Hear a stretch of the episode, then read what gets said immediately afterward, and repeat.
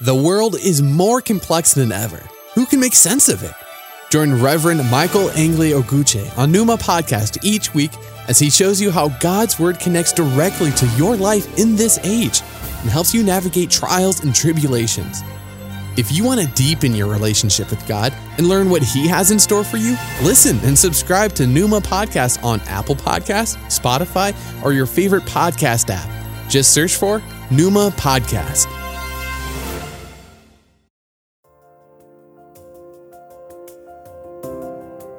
Hello, and welcome to Numa Podcast with the Reverend Michael Angeli Oguche, bringing your way today the inspired Word of God, and I hope you will be blessed.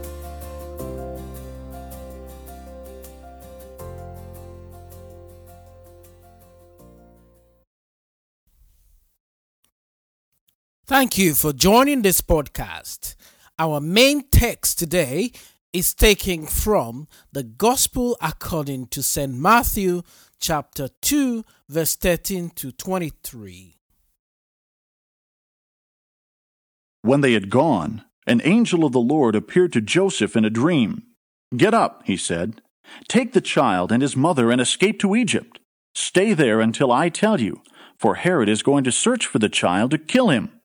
So he got up, took the child and his mother during the night, and left for Egypt, where he stayed until the death of Herod. And so was fulfilled what the Lord had said through the prophet Out of Egypt I called my son. When Herod realized that he had been outwitted by the Magi, he was furious, and he gave orders to kill all the boys in Bethlehem and its vicinity who were two years old and under, in accordance with the time he had learned from the Magi. Then what was said through the prophet Jeremiah was fulfilled. A voice is heard in Ramah, weeping in great mourning. Rachel, weeping for her children and refusing to be comforted, because they are no more. After Herod died, an angel of the Lord appeared in a dream to Joseph in Egypt and said, Get up, take the child and his mother, and go to the land of Israel, for those who are trying to take the child's life are dead. So he got up took the child and his mother, and went to the land of Israel. But when he heard that Archelaus was reigning in Judea in place of his father Herod, he was afraid to go there. Having been warned in a dream, he withdrew to the district of Galilee, and he went and lived in a town called Nazareth. So was fulfilled what was said through the prophets He will be called a Nazarene. Let us pray. Loving God, I thank you today for yet another opportunity to be able to bring your word to the world through this medium of podcast. And Lord, I ask today that as many that will listen to this word that will come through this podcast, you will bless. And as many, God, that are going through troubles, even though they have given their life to you, I pray that you comfort them too. More importantly, I pray that as we progress into the year 2020, I ask that your mercy will be available to us. Give us strength and wisdom, O God, to continue to serve you. In the name of Jesus Christ, our Lord and soon coming King. Amen. Greetings from Southport, England, and welcome back from Christmas holiday for those of you who went on holidays. This year's Christmas, I decided to deal with the theme of God moving into the neighborhood, as John puts it in John chapter 1, verse 14. It was in the anticipation that we will consider the Christmas story from a slightly different angle so that the celebration of Christmas will not be about the usual activities that has increasingly become the hallmark of the festival but also a season of genuine reflection on the reason God came down in Christ Jesus. Now that Christmas is behind us, at least for 2019, the title of This podcast is Where is God After Christmas? Where is God After Christmas? So far, Matthew's Gospel has led us into a deeper understanding about the Christ child, but it seems that readers of his gospel who are serious thinkers or considering to surrender to God may be left to wonder about the development around the Christ child. The Bible, as you would agree, is an enigma which I hope that my kind will be able to understand fully when we finally reunite with Jesus Christ. But for now, we will depend on the text available to us and the illumination of the Holy Spirit to understand in part. Because we know in part, having said that, there are some important lessons to learn from our key passage today as we tag along.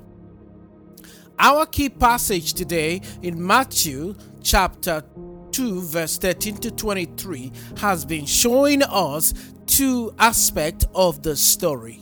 First, the problem of evil and how God was preserving and protecting Jesus because he was a child of purpose. The second one is the actions and character of Joseph. One of the reasons why this passage is so important to us in this century is the way we have sometimes been told that once we become Christians, everything will be alright. Many of us buy this kind of gospel the gospel of prosperity, the gospel of no uh, ill health at all. Not that anything is wrong with believing on those kind of gospel, but when it becomes the center character of our faith, then the problem becomes even more. They said we will be in good health. We will live abundant life and that misfortune will not befall us. If we are truly walking in the spirit. But if you are unfortunate enough to have any tribulation then it must be a direct reflection of your spiritual condition.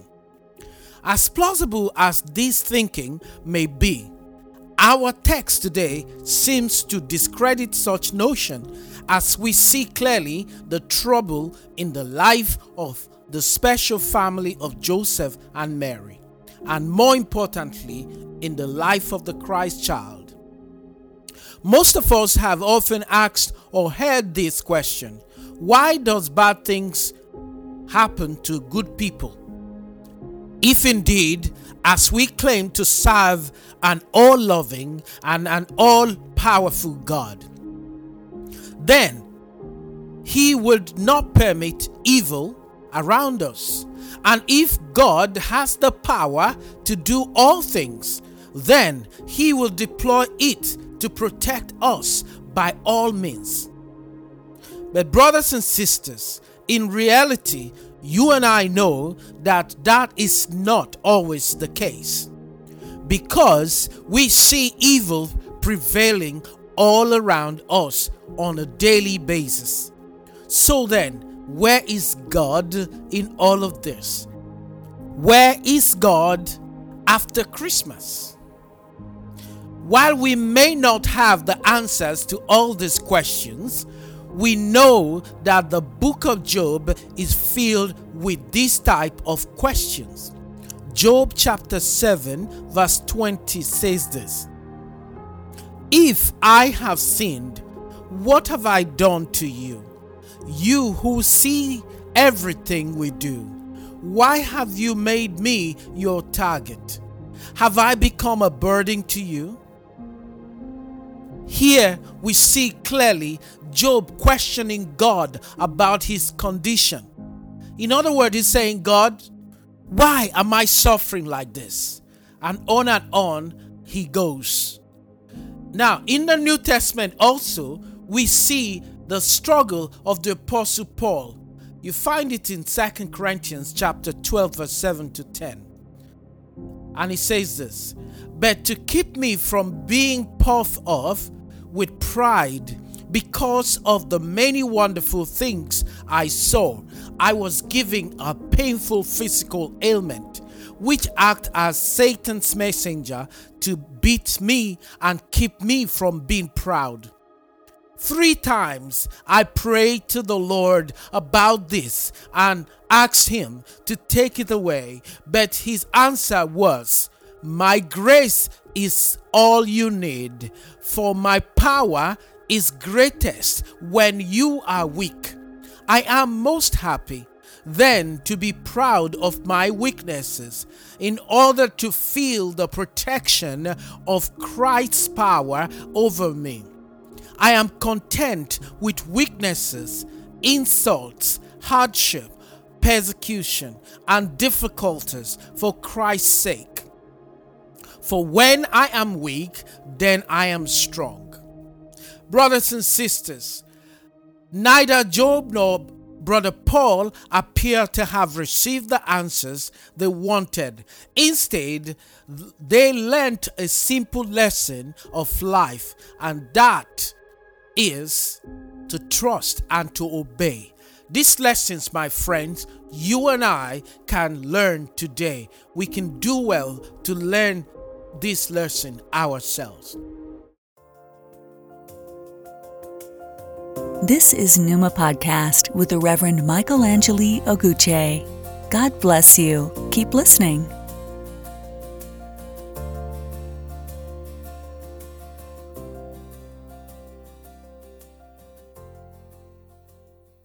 It becomes even more confusing when it comes to the Christ child, as we cannot but to ask, why would God take all the trouble to spend thousands of years on prophecy, disrupt some innocent people's well laid out plan to get married, take the trouble for the Christ child to be born, cause some gift bearing astrologers from the east to travel a long distance to acknowledge and to worship the Christ child?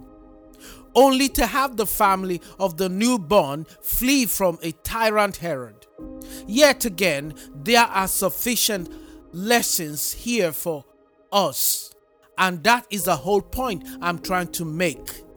Where is God after Christmas? Where is God when all of these things happen? Part of the lesson is that we are not called to know detail by detail how God works through the Word. For example, we may attempt to work out scientifically how some natural and man made disasters happen, but the reason why they are allowed at all to happen are still in God's purview, and therefore we must give thanks in those circumstances. By so doing, we are totally submitting and abandoning ourselves to His will and trusting in His righteous judgment. 1 Thessalonians chapter 5 verse 18 says this Give thanks in all circumstances, for this is the will of God in Christ Jesus for you. So, when we do not understand what is happening in our lives or what has happened to us, as Christians, as children of God, who have totally submitted ourselves to God, we need to be able to come to that place to give thanks even in those circumstances. That way, we know that we are totally submitting to the will of God. This is because God created all of us in His own image and He knows each and every one of us. Nothing happened without His knowledge. All we need is the grace to be able to follow. This is why when we ask for patience, what we get is tribulation. because it's out of tribulation we can be tested. Our patience can be tested. Now, in Psalm 148, he said to us in verse 13 and 14, He said, let them praise the name of the Lord, for his name alone is exalted. His splendor is above the earth and the heavens, and he has raised up for his people a horn, the praise of his faithful servant of Israel, the people close to his heart. Praise the Lord. Here you see the psalmist is inviting all of God's creation, including angels and we humans of all status, kings and servants, to come and acknowledge God in all his splendor.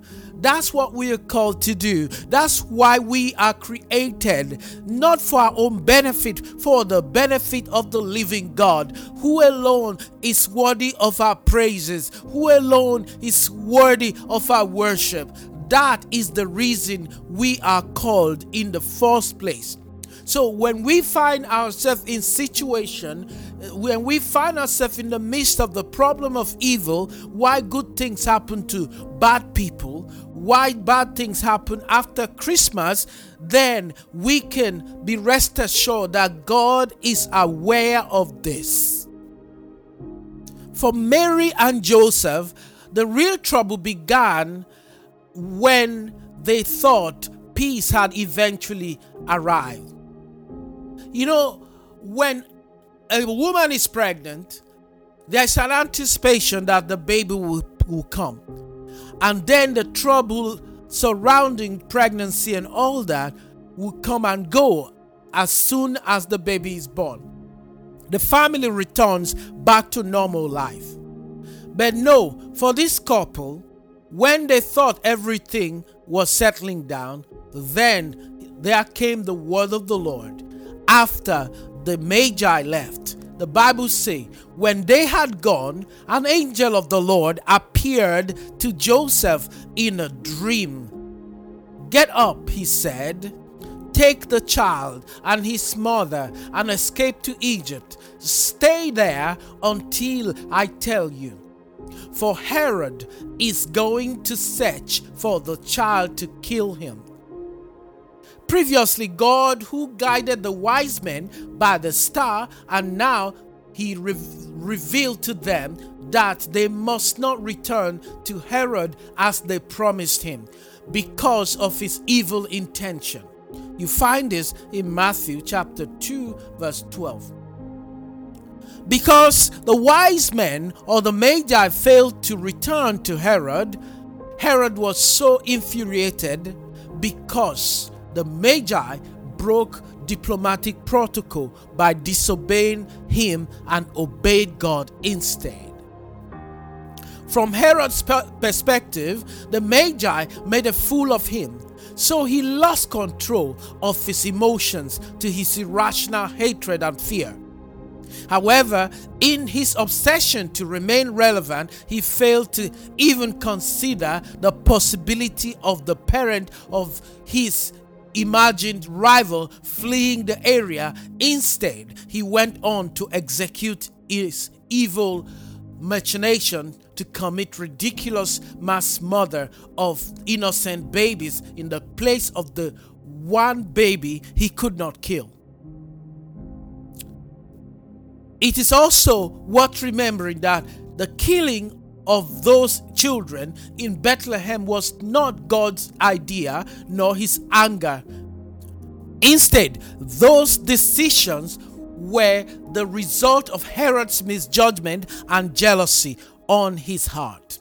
But again, we must not forget that it is because of sin in the heart of man that Jesus Christ came in the first place. Joseph was giving a clear instruction to follow where to go. He was asked to go to Egypt, when to go. He was asked to leave immediately. How long for? He was to stay there until further notice. The angel of the Lord was very clear with the message, and Joseph was faithful and obedient to God because Joseph believed it was for his own good to obey God's plan. Brothers and sisters, it is always in our best interest to obey God's plan. Joseph obeyed God and moved quickly to Egypt to get away from the threat from Herod. We need to take note also that every time an angel of the Lord appeared to Joseph in a dream with instruction, he always acted without question, mainly because he was clear about the source and the identity of the angel and the task he was commissioned to carry out for the Lord. We see this happen in Matthew chapter 1, verse 18 to 25, when he planned secretly to discontinue uh, his engagement to Mary. Joseph never entered into any argument with the angel. Always he obeyed. And these are some of the things we can learn from the character of Joseph and how God preserved them. If you are the type of person that continue to argue all the time, then sometimes you are going to miss what God is saying to you. As I bring this message to a conclusion, may I encourage you today that in spite of the darkness that encapsulates the world we live in, it is so refreshing to know that God is with us even after Christmas because Herod could not do the baby Jesus anything. In the same way, nothing evil shall happen to you so long as you are in the perfect or permissive will of God. Also note that from birth of Jesus Christ to the cross, we see the manifestation of the violence against him. Again, the good news is that Jesus Christ overcame the darkness with the light of his love. God's word said in John chapter 1, verse 5 The light shines in the darkness, and the darkness has not overcome. So the question is could God be calling you today about your new task for 2020? Is God commissioning you into a new but difficult task? No matter how difficult, so long as God is with you, regardless of the challenges you may face in the process of obeying God, it will be all right at the end of the day. Brothers and sisters, whatever God may be calling you to do, may you, like Joseph, answer that call without hesitation. Finally, we must never forget that God is at work and how God walked through these ugly events, regardless of the abnormalities involved. God's purpose was fulfilled in the life of Jesus Christ, in the life of Mary, in the life of Joseph. And God's purpose will be fulfilled in your life too in the year of the Lord 2020. God bless you. Let us pray. Dear Lord, I thank you once again for as many that has tuned into this podcast, downloaded it, and listened to it. I pray, God, that they will find you in their affairs in 2020 and beyond. Father, like Paul the Apostle, give them grace and mercy to follow you. And Lord Jesus Christ, I know that you came to save that which is lost. Help us, God, to be what you have always intended us to be. And I seal this prayer in the precious name of Jesus Christ. Amen.